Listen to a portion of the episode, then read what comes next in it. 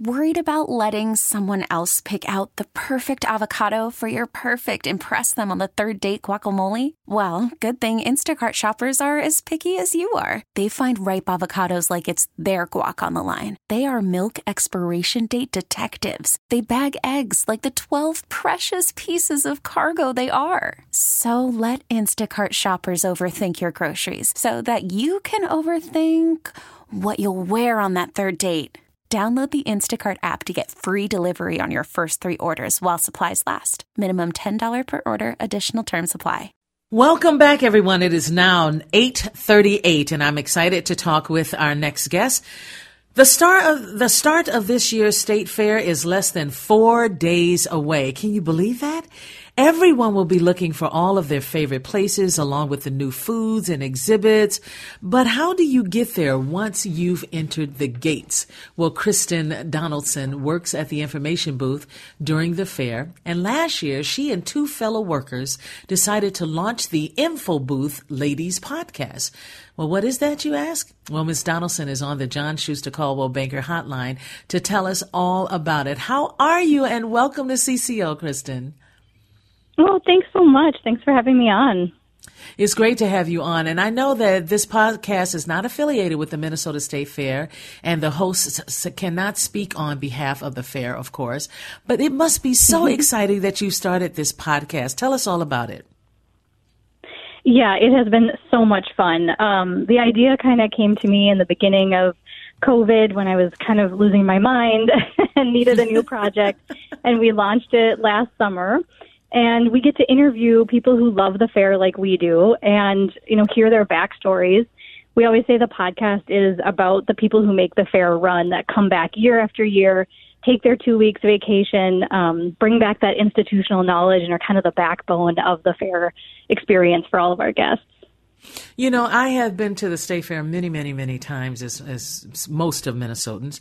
And what I find is that the gate I go in and I say, okay, yeah, I know where this is. I know exactly what street is on. I know when to turn left and when to turn right. And then all of a sudden, somebody mixes something up, right? Um, and at first, for years, for many years, when I was, you know, having my babies and all of my mother's grandchildren, we'd all get together and go. Things have kind of changed. And you have additions that are starting to be added more and more every every year. So what you do is so important. Tell me how you do it. Um, well, you mean working in the booth? Absolutely. How do people, when people come up to the booth and ask you, you know, I thought it was such and such a place. Where is it now? So how often yeah. do, do the exhibits move around or how often do you get those kind of questions? Yeah, I mean, definitely things change every year. We always say it's impossible to know everything about the fair because it is so big, but also things do move and change every year, and there's new vendors every year.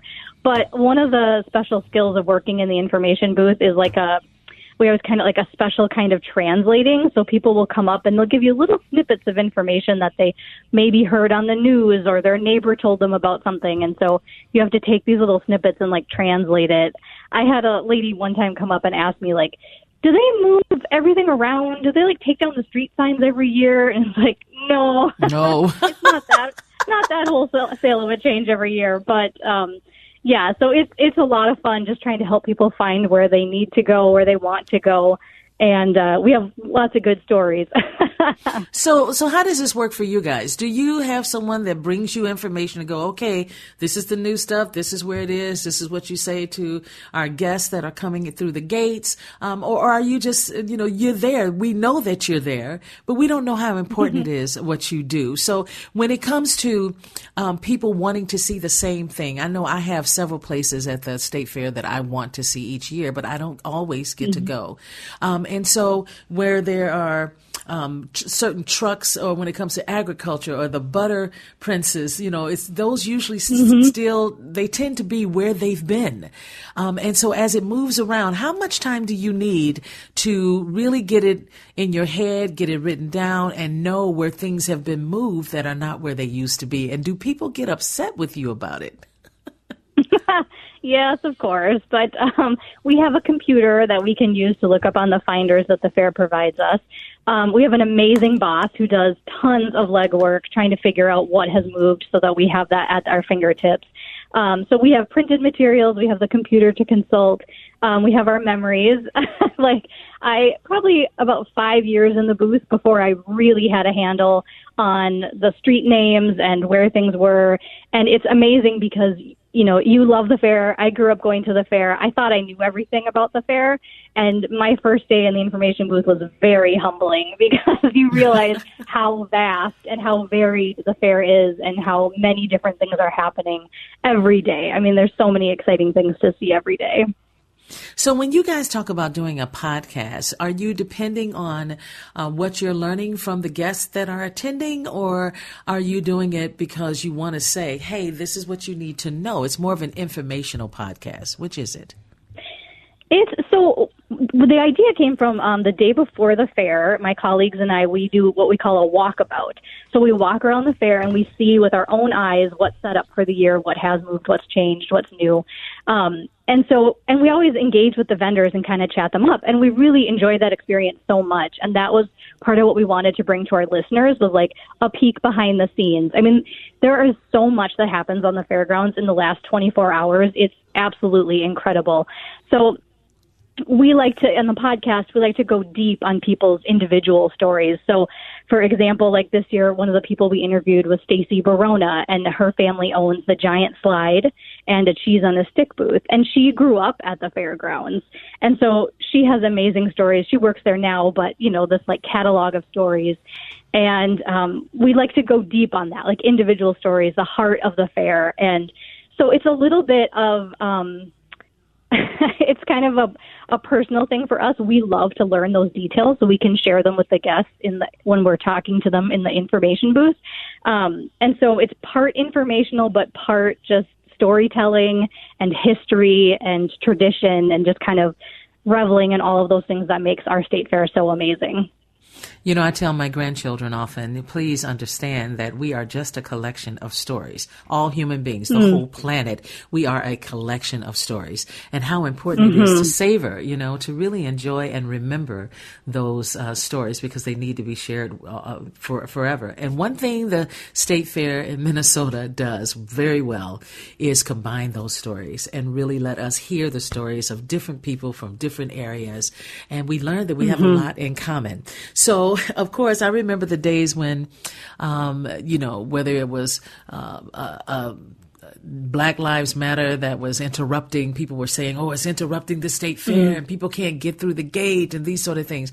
Um, what did you guys mm-hmm. do about that? Did, did you have anything to do with that? Did you have to go and calm people down, or or is is part of your job telling someone, "Hey, did you hear that this is happening right now"? No, I mean that's all handled um, kind of at a different level than we're at. We are near the main gate, so um, mm-hmm. we we did like you know witness that sort of thing, but no, that's that's above our pay grade. so then, what are you looking forward to this year when it comes to what you do? Oh my gosh. Um, I'm looking forward to the people watching. It's phenomenal at the fair and especially from our info booth window. I'm looking forward to the food, of course, and mostly just making memories with my family. I work till 2:30 every day and then my kids and my husband come out a few days and just savoring the 12 days, the Brigadoon-esque of the fair, you know, just being there with everyone and um, doing all the things and making all the memories.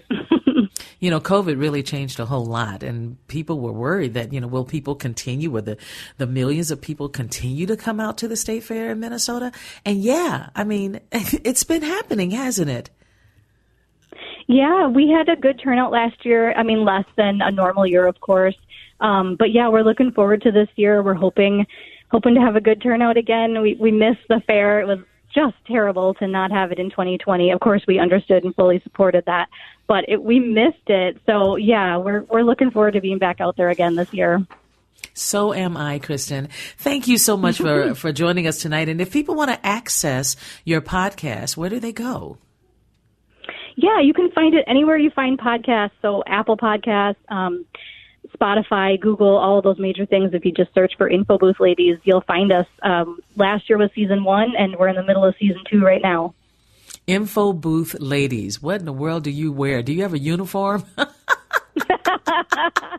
Yep. What does that look like? Turquoise State Fair T-shirt. Can't miss you on with a turquoise T-shirt. So that's exciting. Thank you so much for joining us and giving us clarity on that.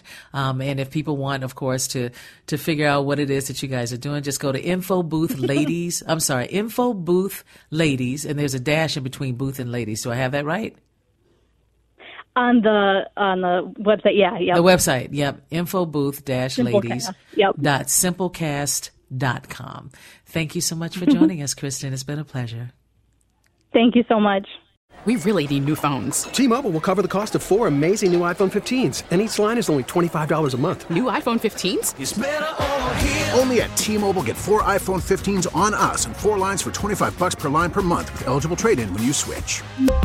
Minimum of four lines for $25 per line per month with auto pay discount using debit or bank account. $5 more per line without auto pay, plus taxes and fees. Phone fee at 24 monthly bill credits for all well qualified customers. Contact us before canceling account to continue bill credits or credit stop and balance on required finance agreement due. $35 per line connection charge apply. See T-Mobile.com.